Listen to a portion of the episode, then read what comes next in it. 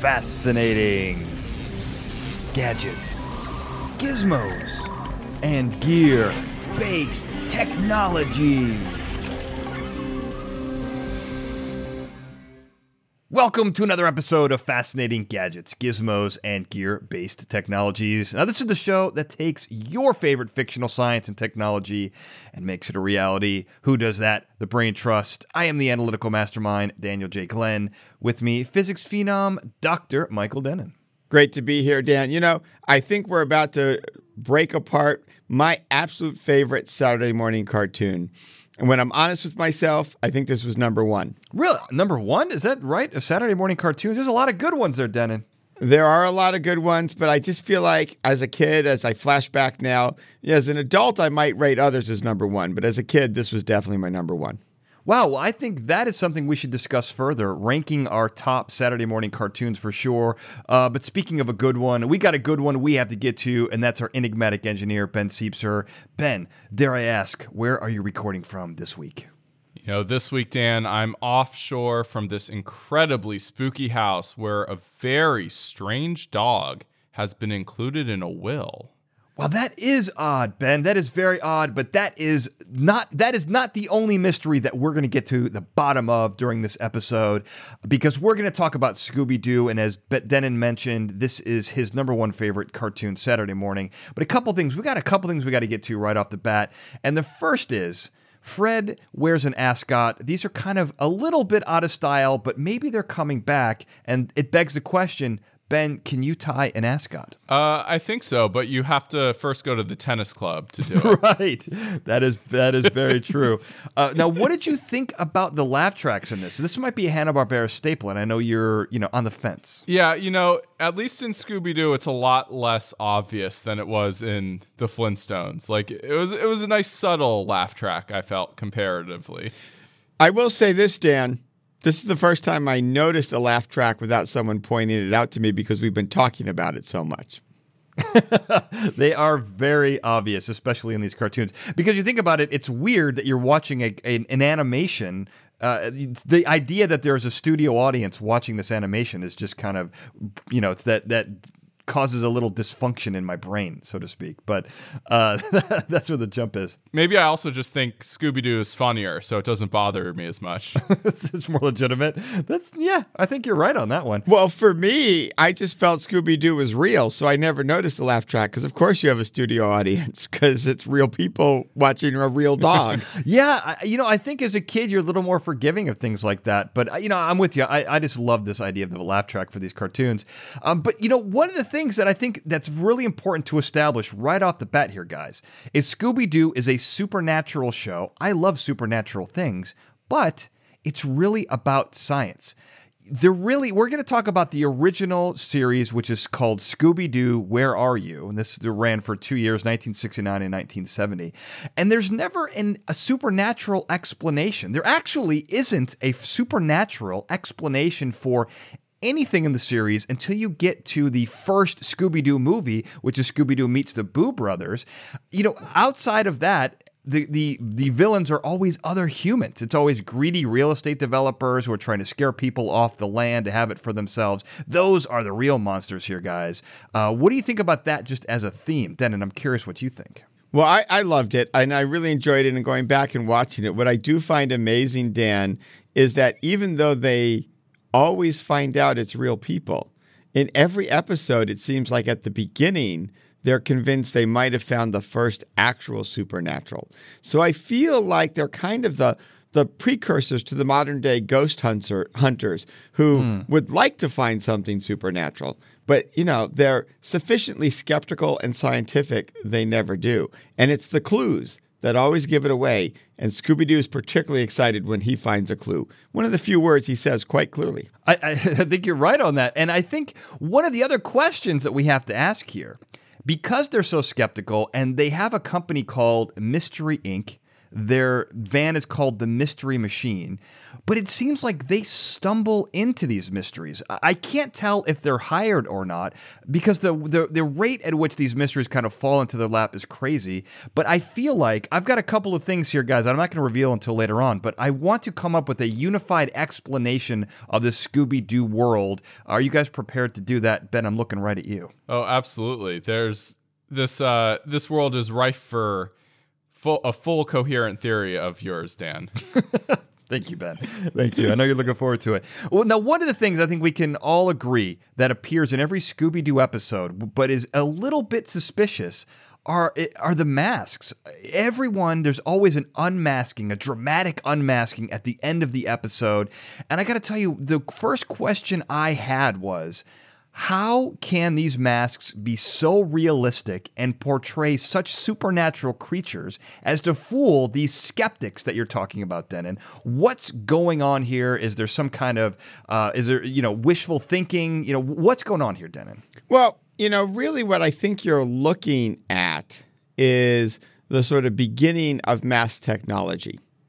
And as always happens, cartoons are ahead of the real world by a few years. Um, and so I was always impressed by the mask, and we we see this as a running theme. You know, Mission Impossible takes it over and takes it to a new level as well. Um, I'm I'm not so disappointed. I mean, disappointed is the wrong word. I, I actually find the mask very believable, Dan. I I did not have that same skepticism that I think you do. Partly because um, there's also material science basis to masks. I'm sure they're using a very clever foam based technology here to design the ideal mask. I, I think it's also fair that a lot of these costumes and masks aren't very complicated. Most of the ghosts we see in Scooby Doo are really just guys wearing sheets and pillowcases. So you know, I'm not too worried about the complexity on most of these creatures. Well, I think that there's a couple that are, you know, I think there's a, a Mr. Hyde episode. Uh, there, there's episodes where people are dressed up as vampires, classic monsters. It's not all, you know, it's not all Charlie Brown ghost costumes with with eye holes. I don't That's think. That's true. And and and and one of the things that really kind of was my first impression here, guys, was I thought this was impossible. I thought to myself, this is absolutely unbelievable, even for a cartoon like Scooby Doo. Um, but it turns out I was wrong, guys. You want to hear how wrong that I was? Well, Dan, you know, normally I, I just assume you're completely right. So it would be very intriguing to hear how wrong you are. Well, thank you, Dennin. Well, so there is a guy. His name's Landon Meier of a company called Hyperflesh. I'm going to put in uh, both a link and a video on the website. He creates super realistic masks. He here's what he did in 2013 he actually had Bryan Cranston wear a Walter White mask around a Comic Con. It was so convincing that people thought he was Bryan Cranston as Walter White and then realized he wasn't and then took pictures with him. But of course, it actually was Bryan Cranston. So they heard his voice and said, Man, you are a great Bryan Cranston. Uh, it's a really great little story. But I got to tell you, this was incredibly convincing, uh, except for the mouth movement, obviously. But, but I, I was pretty impressed by this, guys. Well, you definitely don't have to worry about the mouth movement so much with these crazy monsters that we see.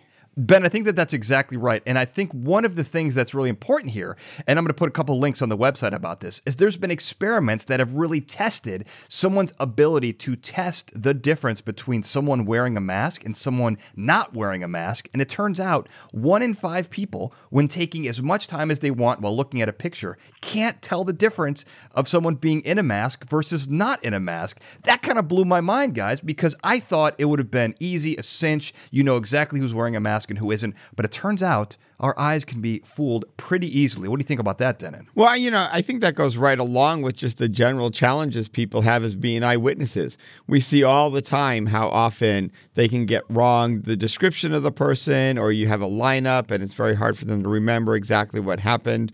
We're always looking for all these other contextual clues. So I feel like with the mask, particularly in the monster situation, the costume, all the other people, all the other sort of accoutrements the person wears, as well as the context. You're in a scary, spooky house. Your brain expects the monster to be there and to be real. But again, the Scooby Gang is clever, Dan. I, I know we've been talking about this as if you were fooled by the mask, but every time they know and they say it clearly at the end, just as we suspected, and then they pull the mask off. So I don't know that the Scooby Gang is actually getting fooled by these masks to the degree that we might assume. I think the Scooby Gang is pretty credulous in the sense that they know that monsters are usually people filled with greed trying to steal an inheritance or something. So they're ready uh, to look at these monsters uh, with skept- the skepticism they deserve. I, I think that that's true, and I. Here's the other part of this, though, and I think this is actually what is more believable than a full mask, and that is a unique prosthetic you know facial prosthetic that is built just for you. Now, I thought this was impossible. Well, thank you YouTube for showing me a whole world of people who can create crazy scary prosthetics in the comfort of their own home. It's super simple. I'm going to put some YouTube videos up, up on the website because all you really need is a life cast of your head, which is very scary to make. I don't recommend you make a life cast at home without supervision. But if you have a mannequin head of your actual face, you can take some clay and basically form whatever thing you want on your face put a little latex on it, peel it off, and you've got a unique prosthetic, easy to form, and can create any kind of monster mask. I know we sound like a commercial here, guys, but I was actually convinced this could be pulled off. What do you think about that as a next evolution? Well, I love where you went with that, Dan. I mean, it's it's one of these things where I just, you know, I watch what people do with special effects, and just once again, I go back to the idea that so much of, you know, whether it's Scooby Doo, um, but the early, let's call it science fiction, fantasy, whatever you want to do, predicts modern technology so well. And so, this concept of taking mass to the extreme, they start with Scooby Doo, and then the world's inspired. We're inspired yeah. by cartoons, mm-hmm. Dan. That's what happens. And then we're very smart people, and we figure out how to make it. I think that that's exactly right. I think I, I, I was convinced for sure after watching this that it was possible, but um, you know, life imitates art, art imitates life. I think I think you've nailed something right there, Dennin.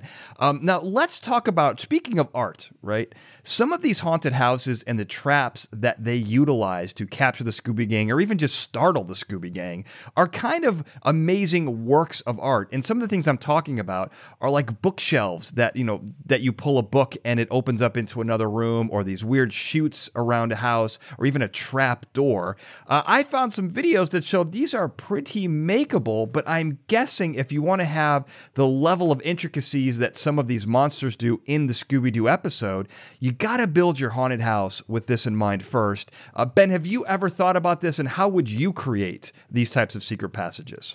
Yeah, absolutely. When you see these wonderful uh, secret passages in these houses that you know you pull a book and you and all of a sudden you have a whole hallway behind you. That's something that has to be architected in from the beginning engineered in from the beginning. Um, you know normally walls aren't big enough to have like a secret allow you to walk around inside of them.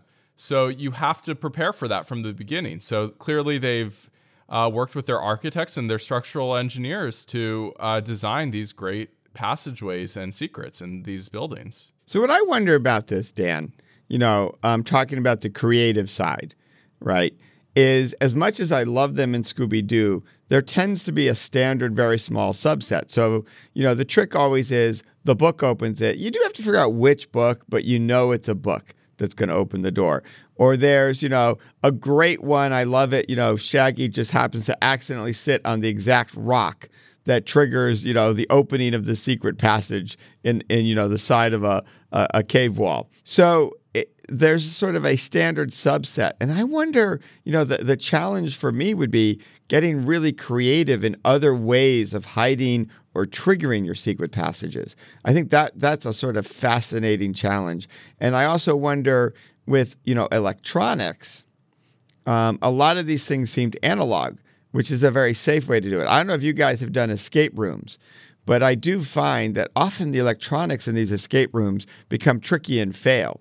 And so there'd be this temptation to use electronics in the modern day, where I think the old analog methods are probably the most reliable. Those are just some random thoughts, Dan, triggered by Ben's deep analysis. Yeah, absolutely. So the analog things like switches, especially mechanical ones, are generally going to be a lot more reliable on this level.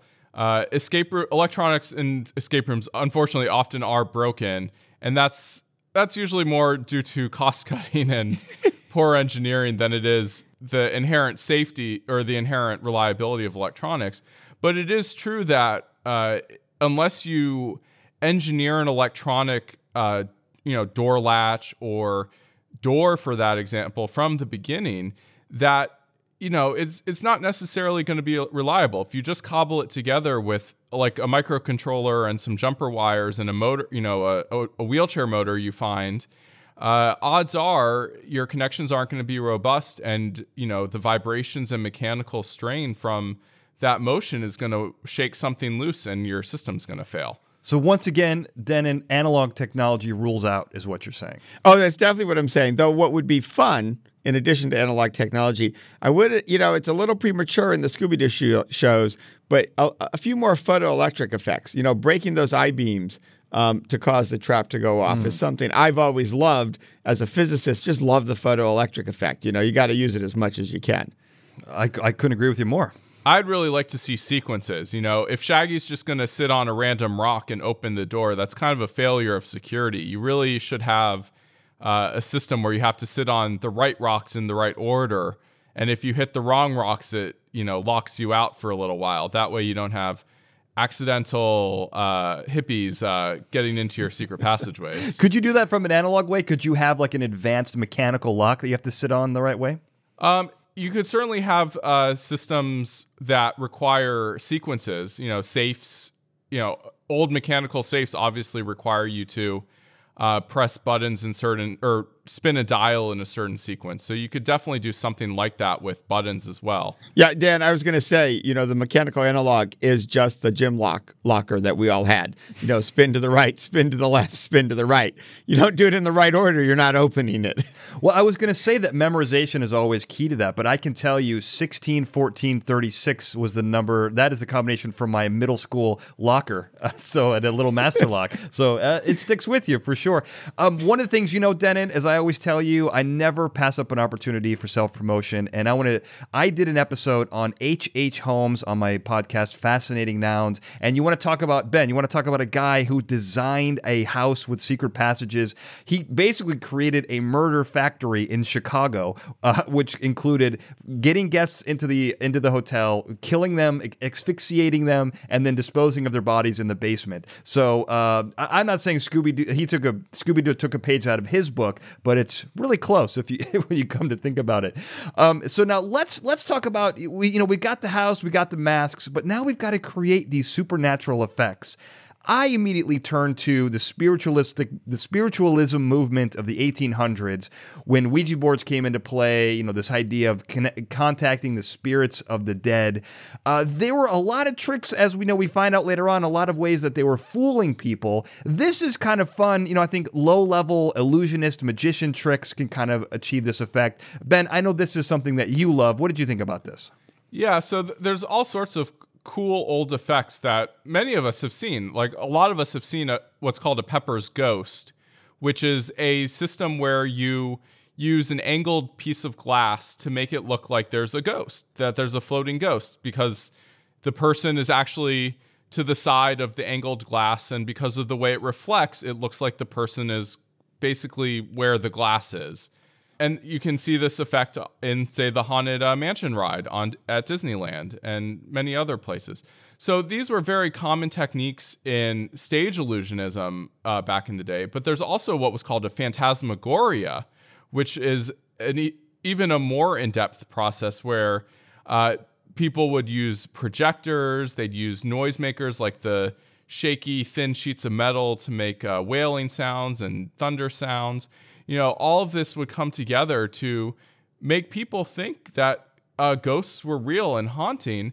And back in the day when we didn't have HD TVs that allowed us to see things really accurately, um, you know, cr- creepy shadows and creepy lines, you know, you know, in the right environment with the right uh, feelings of all the people around you, you will think you're in a haunted house. You know, Dan, I, just to confirm this, even in modern times, when I'm walking my dog late at night and I'm in the wrong place, um, the flag we have out of our front of our house, the shadows it creates out of the corner of my eye, I am always convinced I'm being attacked. because it's just coming at the wrong angle and it's just like in this weird way. So these op- I don't know, optical illusions is part of it, mental illusions.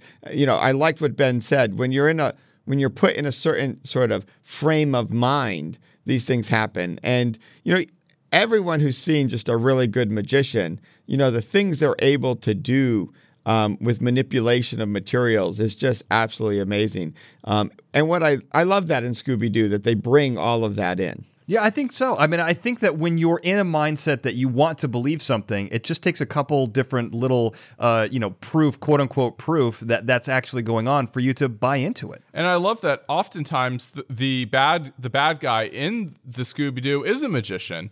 You know, it, it really shines a spotlight on the fact that the techniques these the the bad guys in the show use are magicians' techniques. It's it's even weirder though that occasionally, and there's like one episode that we just I just rewatched, stuck in my mind that the magician actually explained how he did the one thing the gang hadn't figured out at the end. The gang's like, "Oh, you did this, this, and this, and here's how you did it." I just can't figure out how you walk through a wall. And he used the whole, you know, projection thing to do it. Um, I thought it was very nice of him to explain to them the technique because most magicians will not reveal their secret. Yeah, I I was convinced he was gonna use that technique to escape, but you know, that was uh, you know, maybe that's a more modern uh, narrative technique. Well, I thought he was going to use it to plea bargain down and get a lesser sentence. Um, you know, he explained how he did it. I, I, don't know. That's the cynic I am. Uh, you know, and I right. want to tell you one quick story here. I, am going to put this up on, on, the website, but there's a great story about old seances where you would have, you know, the medium, you know, a, a person from the audience would tie their hands together and they would go into a room, and then all this weird stuff would start happening, and people would say, "Oh, well, that's because you know, if her hands were tied in the back, you know, it had to be ghosts," and it turns out it's exactly what you guys are saying. It's you know it's escape artist tricks. Harry Houdini is the one who spotted a lot of this stuff in his time, and it's just you know it's a it's a stage production. It's play. It's it's it's theater. But once you're in that mindset and you want to believe, it's kind of easy to convince uh, people that you know what they want to believe is actually true, which I think will lead me on to the next step here, guys. Um, because, you know, at the end of every episode, the gangs make a trap to catch the bad guy. But what we see here in every single episode is Scooby Doo is either responsible for prematurely firing this Rube Goldbergian type trap, or he's involved in screwing up the trap. Uh, I think this is a real question of why, and I'm curious what you guys think before I reveal to you a mind blowing theory. Then I'm going to go to you first. Well, you know, it's an interesting thing. I think part of it here, from my perspective, is that Fred is just like overachieving. Um, he usually seems to be the one who is key in developing and explaining the trap.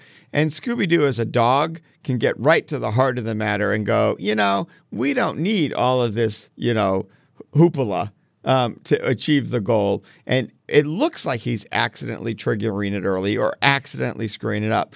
But in my mind, Scooby Doo is actually a genius. I know we've had this debate on many past episodes, um, but I think he's actually a genius and he sees the direct path to capturing the bad guy and just executes it as a rogue individual.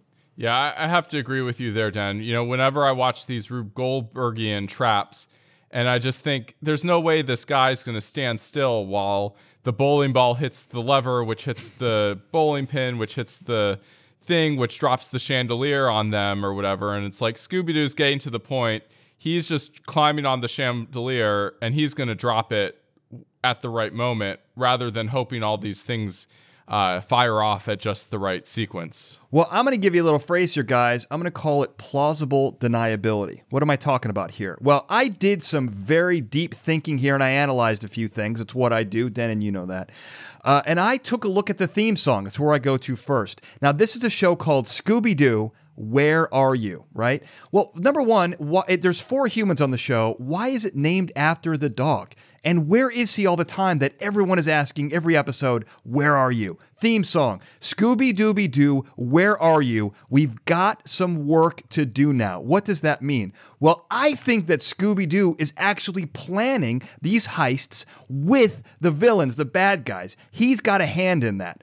Then the second line Scooby Dooby Doo, where are you? Again, wondering where this guy is. We need some help from you now. That's the gang saying we need help to catch the villain. He's being pulled in several directions at once. That's where the where are you comes from. Now, I believe that he is very charismatic and he is almost a cult like figure, which then causes people to, as we mentioned before, believe what they want to believe that Scooby Doo is this innocent, goofy, scared little dog who is trying to help them solve a mystery. But that is not true. What he is doing is he is skimming a cut off of the heists, then he is planting the, the clues for the gang to find, and then he turns in the criminals, foils their plan for the reward money. So he's getting a cut of it both ways. And then Mystery Inc., maybe they get a cut of this reward money as a group. He gets his stuff. Well, what does he need this money for? Well, I'm going to tell you. Here's the end of that. Here's the end of that theme song. You know you got a mystery to solve, so Scooby Doo, get ready for your act. Don't hold back. Scooby Doo, if you come through, you're going to have yourself a Scooby snack. That's a fact. It's all part of the charade, guys. He's using that money and taking it and, and, investing it in Psychedelic Foods Inc., which is the maker of Scooby Snacks. And then he gets a Scooby Snack. Where does he get the Scooby Snacks from? That's right, the gang is buying them, so he's getting their money as well. It's Scooby Doo who's making out like a bandit here, guys. I, for one, want to see an end to this. Dennin, what do you think about that? I know it's a lot to digest. Well, you know, Dan, it's very clever. I, I'm, I agree with most of your logic. Um, I, I do think Scooby Doo is the genius here. I think he's taking advantage of the gang. I think he's leveraging all of this to get the Scooby snacks. I have to admit, I'm going to have to disagree with you just a little. How dare you? I don't know that. I know. I know. It's a risk I have to take. It, it's the hat. It's making me do crazy things. Uh, so so I, I have trouble with him also being part of the bad guys. And as I said, I'm going back to my childhood. You know, I, I know it's not rational, it's not logical, but it was my favorite show. And I spent many a year playing Scooby Doo. Um, and, and which is a weird game to play. I know we don't really have to go there, but um, I, I have a dedication to him that just makes me hard to put Scooby Doo in with the bad guys. However, I'll add a little twist to yours he may be secretly setting up the bad guys ahead of time, right? He may be a triple double agent here. So it's not that he's a bad guy, but you're right. He plans with the bad guys because he knows he's going to come and catch them. That's the other way I could go with this with you. So I'm either with you like 99.9% and just he's really like actually tricking the bad guys in this, or he's not with the bad guys at all. But all the other stuff and the fact that he gets all the money and he gets all the Scooby snacks with you 100%. I think you've been duped, Den, and I'm a little worried about you. That's uh, I think you got a little bit of naivete there. This man's a menace. Uh, ben, what do you think about this? Well, I think I think it's clear from the the haunted house here where Scooby's in the will. Um, it's not just that, but he's he's he's saving people, or maybe just pretending to save them. You know, maybe he's setting up the the a fake danger so they think he saved them, and he's getting a cut of the will too. You know, he's got a whole scheme going on here. Um, hopefully, the saves are real, and he's not just uh, faking the dire circumstances he's saving his uh, friends from. Well, I don't know. I, I, know, Dan, you're thinking I'm naive. I know, Ben, you're going this route. But we also know that Ben lives a double life and is secretly an evil uh, villain engineer. That's been established at many of our panels. So I'm not sure that I can trust Ben's analysis of someone else just from that perspective. So I'm sticking with my na- naivete and keeping Scooby Doo a hero. I'll just say, Dan, it takes one to know one. uh, what is happening here? We're supposed to be like the Scooby Gang. We're falling apart here, guys. Um, this is unbelievable. Uh, but let's, so let, we better end this before we end up falling apart. We got a couple ep- other episodes to shoot here, guys. So uh, let's get to our errors, additions, and omissions section. This is things we want to talk about, uh, but we didn't have time to. We're going to stick them here at the end. Dennin, did you have anything that we missed on Scooby Doo? Where are you? Well, it's been so long. I hadn't realized that Scooby Doo set the standard for blockbuster action movies' destruction of stuff around them while they're saving things. It opened right with the first episode in the museum. A Shaggy takes out like three floors of the museum and ruins an entire thing. They take out an airplane its wings. You know, that actually Dan, might be the piece that convinces me that you and Ben are completely right clearly they're bad guys and good guys with the level of destruction. But, you know, Marvel, Superman, all of these people, Batman get credit now for destroying whole cities trying to save lives. Scooby Doo set the standard for destruction while saving people. And that's just all I've got to say. I think, I think you're exactly right. It is. It's amazing to see the number of priceless artifacts that do get destroyed in that pilot episode. it tells you that they were setting the stage early for sure. Uh, ben, did you have anything that we missed? Yeah. Well, one other thing I gotta say is what what is Scooby Doo? Um, you know, he he talks. He has opposable thumbs. He can grab things. He can walk on two legs. Is he even really a dog? I don't know. It, it's very suspicious. Wow, that gives you a lot to think about, doesn't it, Ben? That really, uh, I don't know, but it definitely adds a little credence to our story that he might be the bad guy because he's not even of this world, possibly. I'm putting words in your mouth there, Ben, but I like what you said there. Uh, I got a couple things. Number one, Scooby and Shaggy eat a lot. I didn't realize, I forgot how much that they ate. It's almost their driving force, uh, which is really weird. Shaggy, his real name, I bet you guys don't know this. It's Norville Rogers. Uh, what, a, what a great name, Norville Rogers. He should have just gone with that. Uh, there's an, you know, I love the show, the, the TV show Supernatural. There's a great episode called Scooby Natural. A lot of fun if you haven't seen it. Um, and that's, you know, really all I have. I do have a picture with the Mystery Machine. I'm going to put it up on the website, the actual Mystery Machine from the live action movie. I'm going to dig it out of the archives. Uh, but if we've missed anything else, you can get in touch with the show. We're on Twitter at F Pod. We're on Facebook at F Triple GBT, but you can get in touch with us individually. Dennin, where can people find you? Well, people can find me um, on Twitter, Instagram at Dennin Michael. Just switch my name, and then on Facebook at Prof Dennin Michael. Ben, where can people find you? You can find me on all the major social media networks at B Siepser. How do you spell that? B S I E P S E R. And I can be found on Twitter at Daniel J. Glenn, on Instagram at the Daniel J. Glenn, and on Facebook at Analytical Mastermind. So if you know a dog who is using his charms to maybe set up crimes and then actually catch the perpetrator in the crimes in order to get more treats and more snacks, you need to turn that dog in because he is a super villain. And if you want to be a superhero, that's what you got to do. So until next time, thank you for listening. Fascinating Gadgets, Gizmos, and Gear Based Technologies is a Glencoe production and is produced by me, Daniel J. Glenn. The Fascinating Gadgets, Gizmos, and Gear Based Technologies introduction was produced by Daniel J. Glenn and Paul Springers, with music and sound design written and performed by Paul Springers. Now, if you like this show, you're going to want to subscribe. Well, how do you do that? The good news is we're on all the major podcasting platforms Apple Podcasts, Google Play, TuneIn, Stitcher, and now Spotify. If you're not already on those platforms, don't worry, we made it very easy for you. Go to our website, F tripplegbt.com. That's F triple bt.com where you will find links to everything you're looking for. All the subscribe buttons at the bottom of the page, links to our social media are right there. And if you go to the top of the page, you'll see a little button that says episodes. Click on that and go to your favorite episode. There you can find the show in its entirety. You can find the links that we talked about, the in real life examples that we brought to you, including videos. And of course, we've got each episode has its own YouTube video. You can watch it there if you prefer. And if you like this show, you're going to like everything that I do. Go to danieljglenn.com to find out more. Thank you for listening.